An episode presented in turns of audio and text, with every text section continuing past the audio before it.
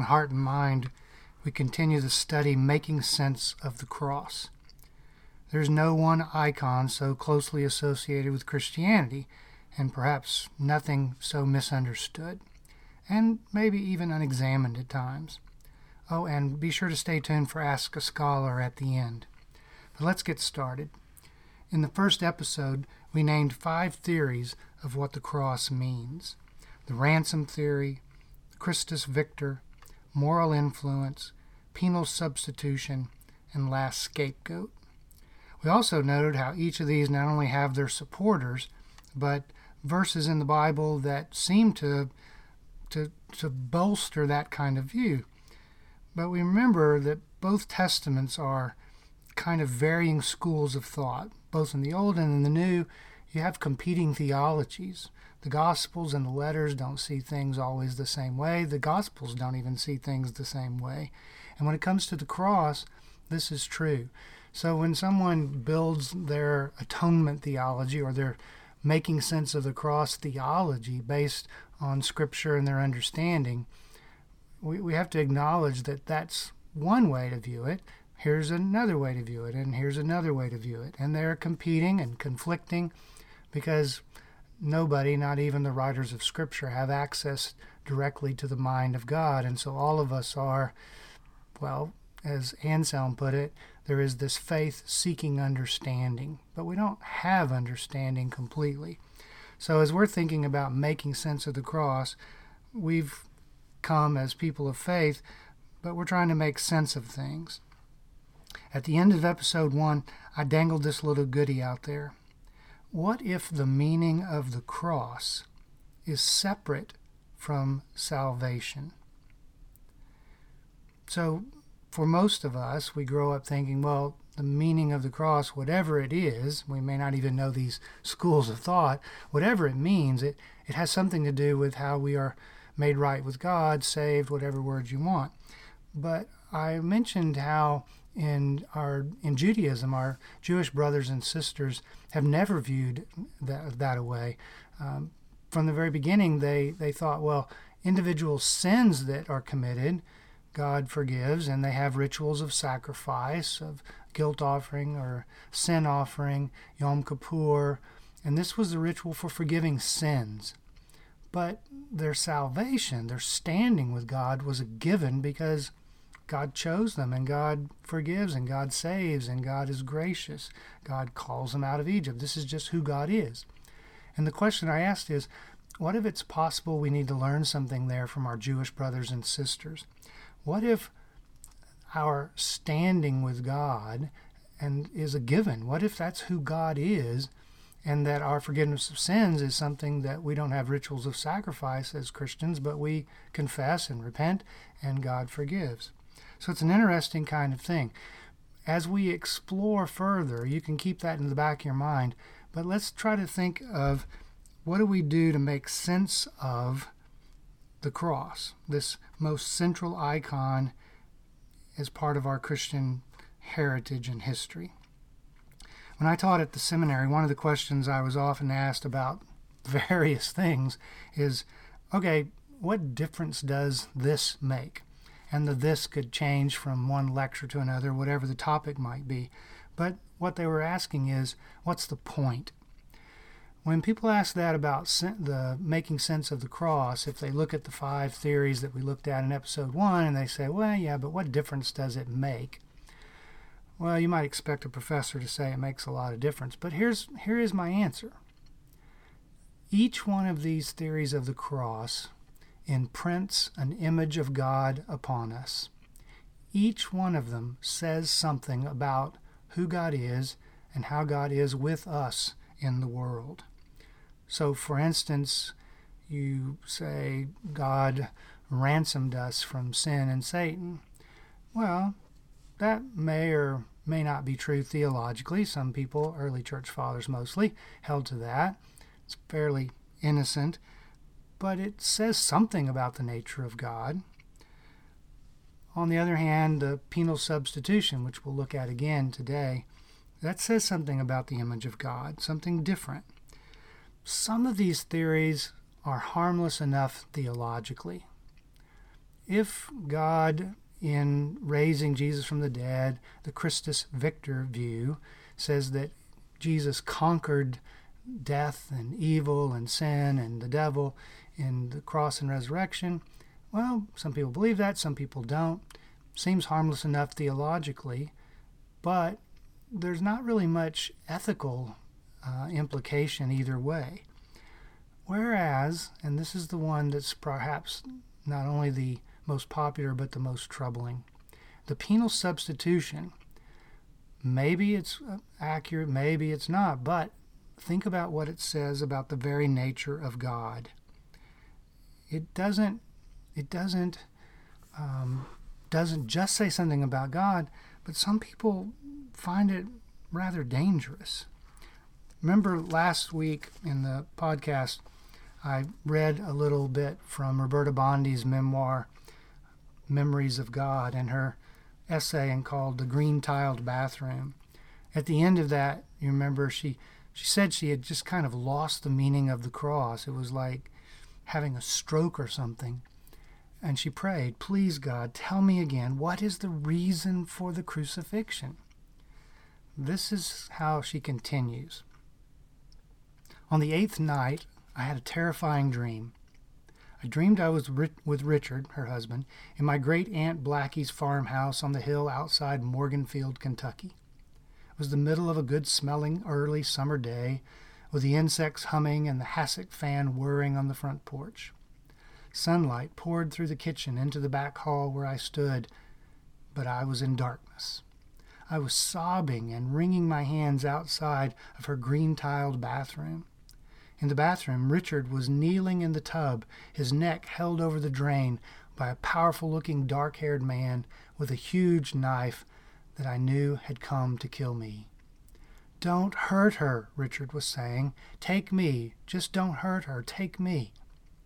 In my dream, I was dying with grief. I wanted to shout, No, no, I'm here. Leave Richard alone. But I couldn't make any sound. As I watched in horror, the killer slit Richard's throat and red blood flowed all over the green tiles. Then the dream was over and I began to rise out of sleep, shivering, sobbing, and covered with sweat. I became aware that Richard was shaking me, petting me, and calling me by name. At once, I remembered my prayer, shuddering with horror. In that very instant, the words formed in my mind This is what you've always thought the crucifixion is about? But this is not it. And I knew that both were true. So for Bondi, she comes to this realization that she'd always thought of it that way, but that that's not the way it is. In other words, she came to a moment in which she questioned the penal substitution. If someone believes that Jesus paid a ransom, eh, maybe they believe it theologically, maybe they don't, but there's no real harm ethically. The problem with the penal substitution is that not only is it questionable theologically, but it leads to some rather dangerous ethical implications. So let me just say a little word about the theological challenges. This view arises in the 11th century and is really popularized by Anselm. He was a lawyer and he used really kind of a legal framework that we have been brought, you know, on trial before God kind of thing. One of the questions that theologians have asked is okay, if Jesus takes a blow that was meant for us, remember it's substitution, where does this blow come from? For Anselm, the answer was it comes from God. God needed to punish us, and Jesus took our place. Most theologians would say that whatever blow is coming our way is a result of sin could be sins that we've done, and so we, as the old saying goes, get what we deserve.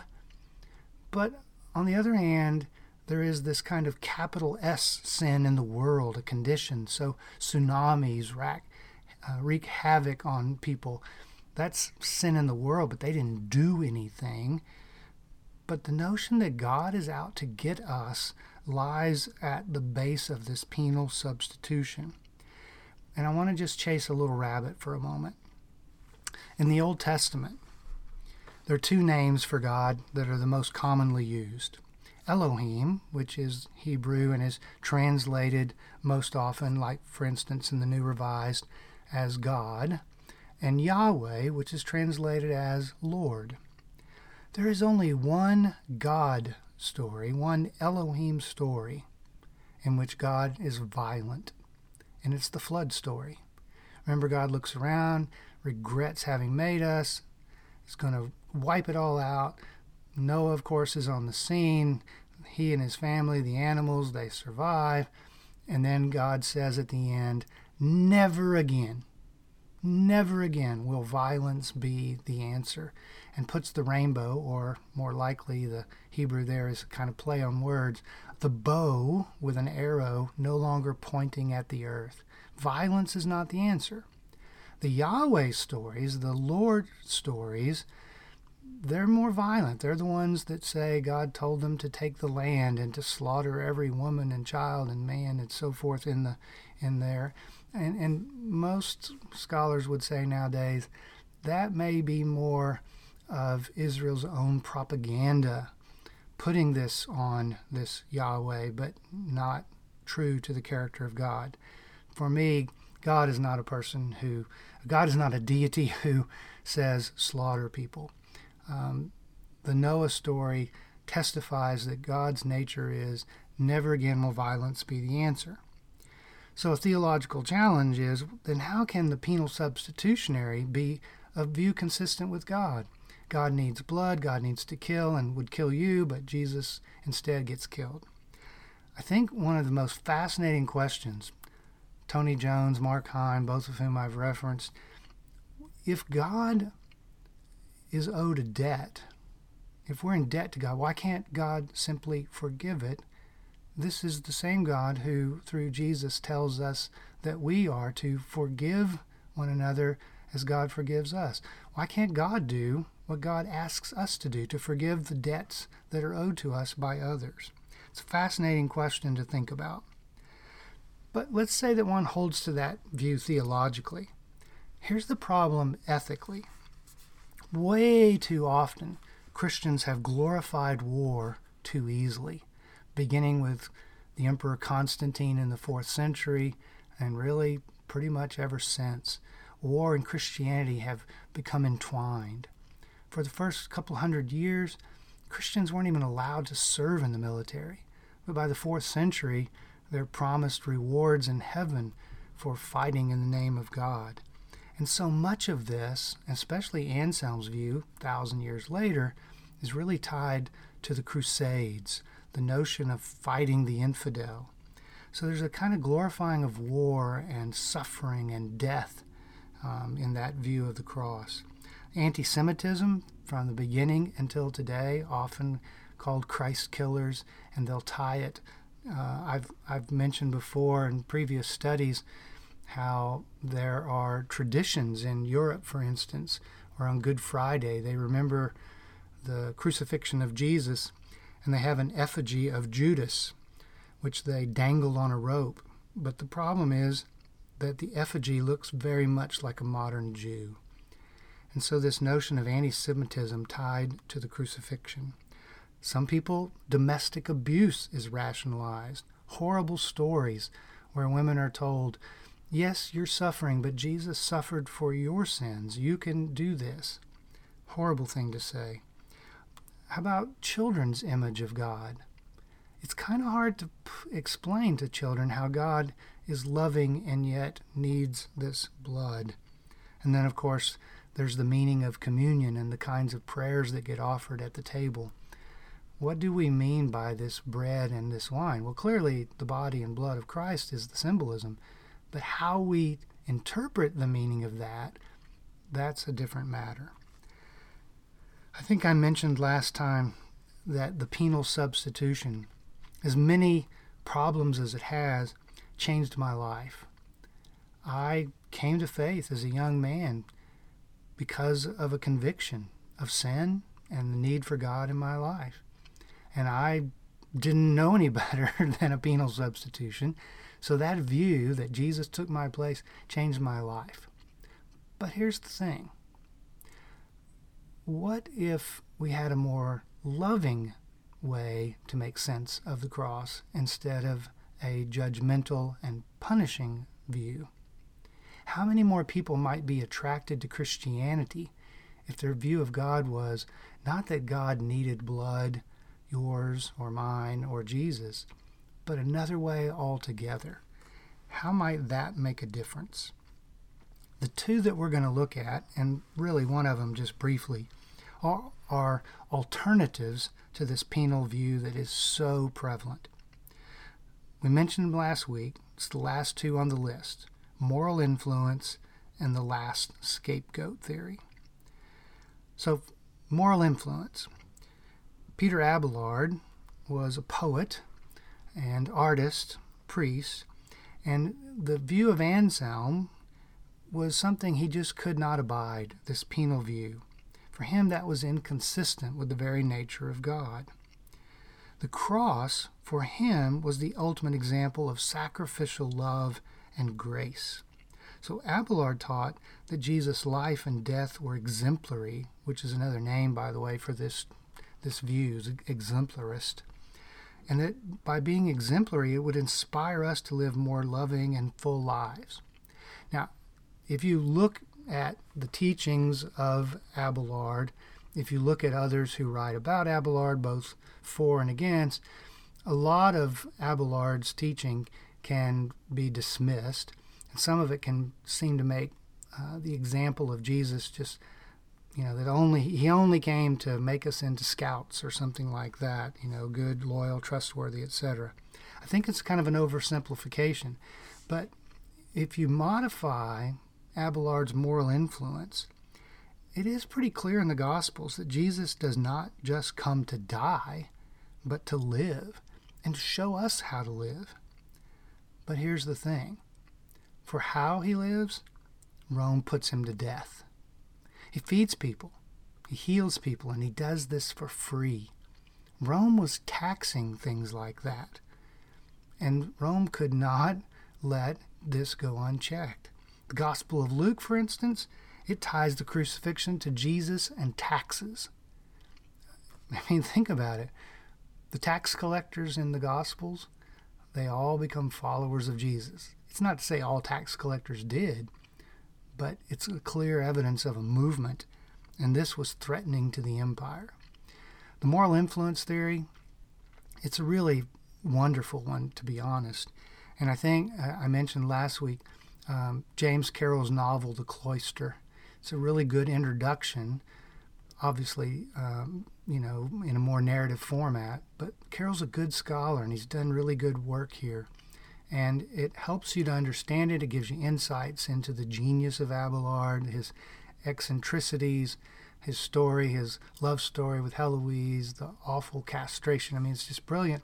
Plus, you get some modern day uh, fiction intertwined with it, and it's really excellent.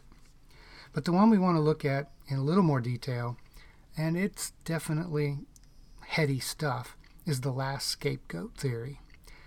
And this one is built on the work of Rene Girard. Rene Girard famously said that religions don't give birth to violence, violence gives birth to religion and he uses what he calls mimetic theory or mimesis. And believe it or not, this is a word you know, at least if you remember what a mimeograph was, a way to make copies. Because that's really what the word means, to copy. So here's his theory about mimesis. And think about this in terms of the earliest peoples and earliest tribes in the world, wherever that might be. Mimesis says people have from an early age the ability to imitate the behavior of others. I know this to be true. At this moment, we just celebrated the first birthday of our grandson, Elliot. And right now, you can make a little face at him and he'll make it back. And you can make another face and he'll make that one back. He's only one. We have an ability to imitate the behavior of others. We read the faces of others, says Girard, and can detect their emotions, which again is true. If you make a mean face at little Elliot, and I don't know why you'd want to do that, he can detect that as well. Even dogs can detect it. So Girard says, then culture, our interaction with other people, becomes as important as biology in shaping us. But here's the catch we can also falsely project the motives and behaviors of others. We can misread what they intended. So imagine early peoples, early tribes, copying each other, seeing, reading their faces, etc., but misunderstanding. These misunderstandings and these interactions could lead to violence. And in the face of violence, more cycles of violence arise.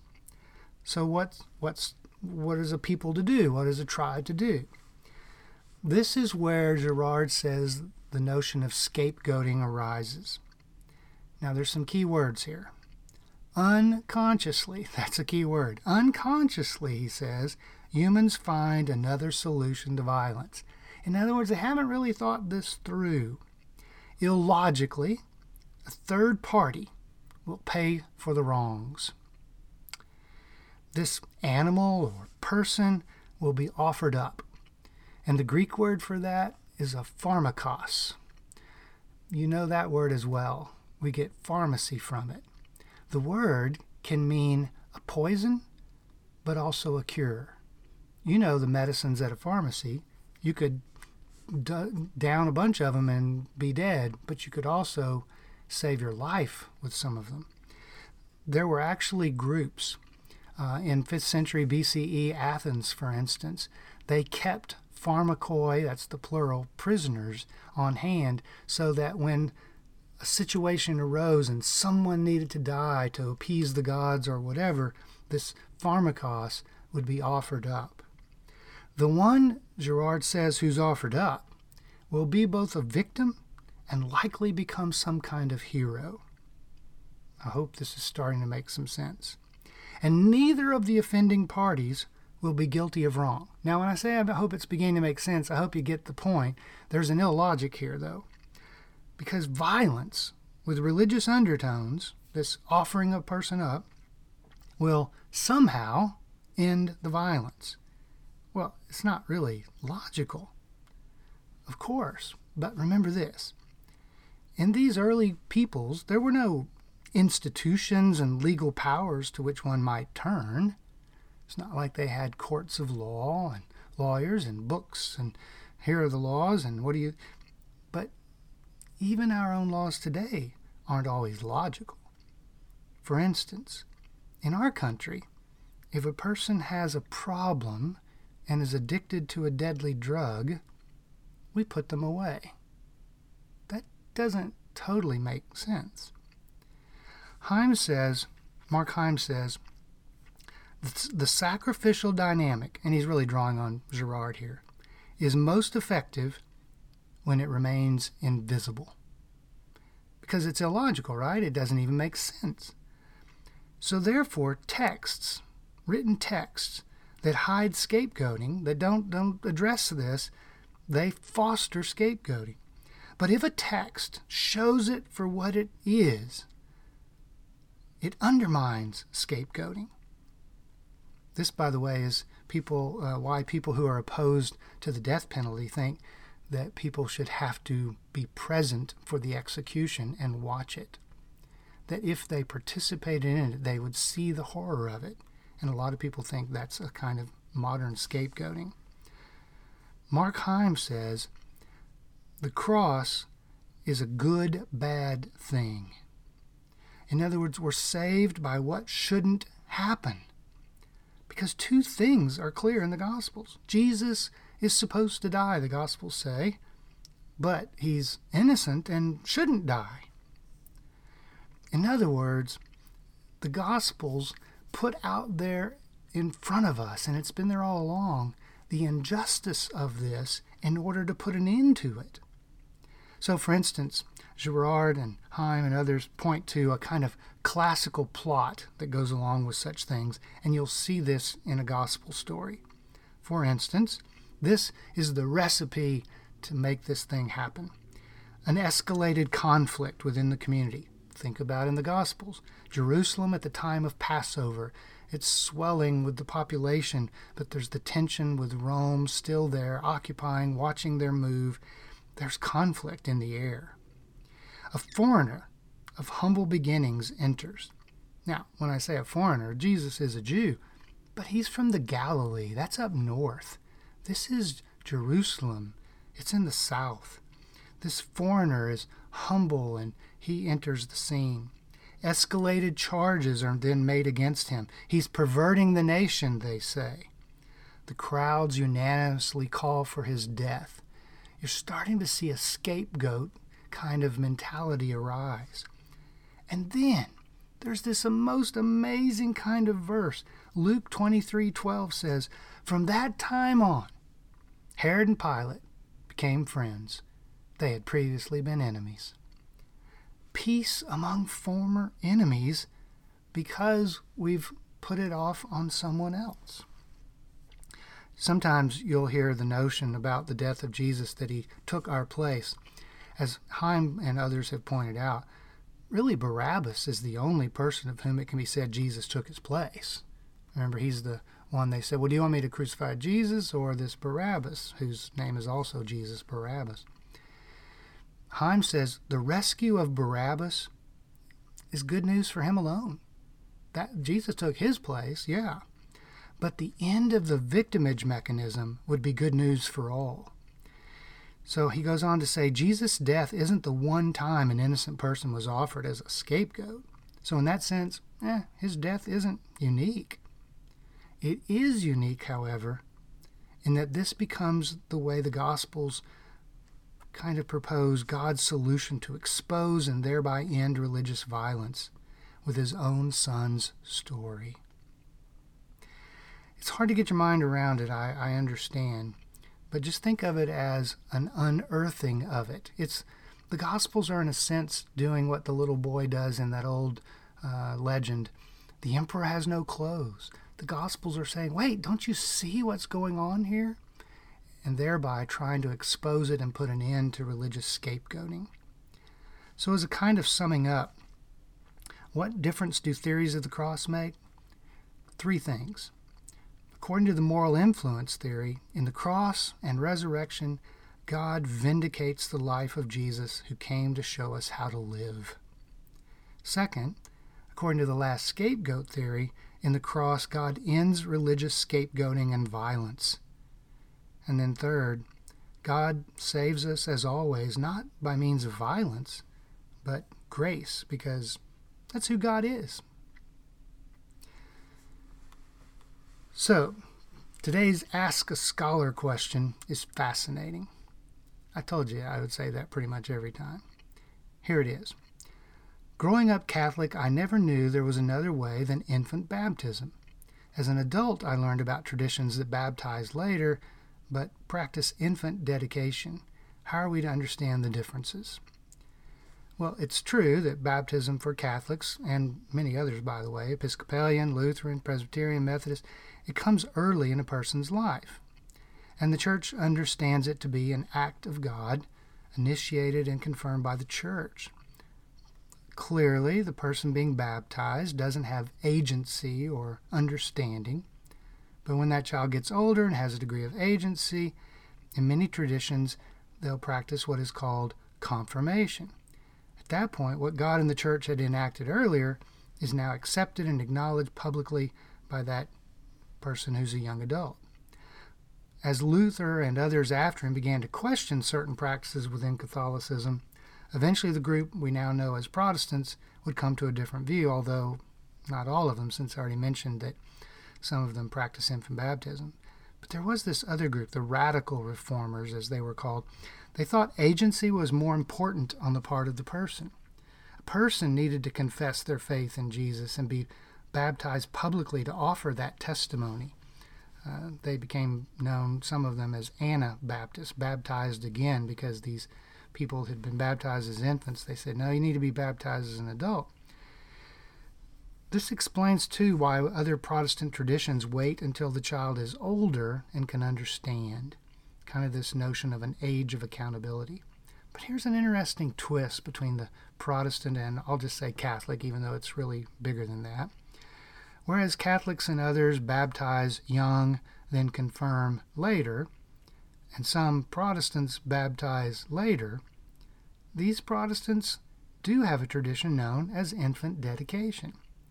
The family brings the baby, who has no agency, and the family promises to bring up the child in the ways of God, and the congregation agrees to be supportive as well. So, in some ways, although this is oversimplified, the difference between early and late on these isn't all that significant except for what they name these moments and the rituals associated. One of the questions raised, though, in this, and it's really worth pondering, is how much a person's agency matters and when. Clearly, different traditions have different views. So if you have a question about the Bible or theology, send me an email. I'll be glad to answer it. I'll answer all the emails, and I might even pick your question to be on here. My email is mikeg at cccckc.org. Thanks for joining us on Heart and Mind.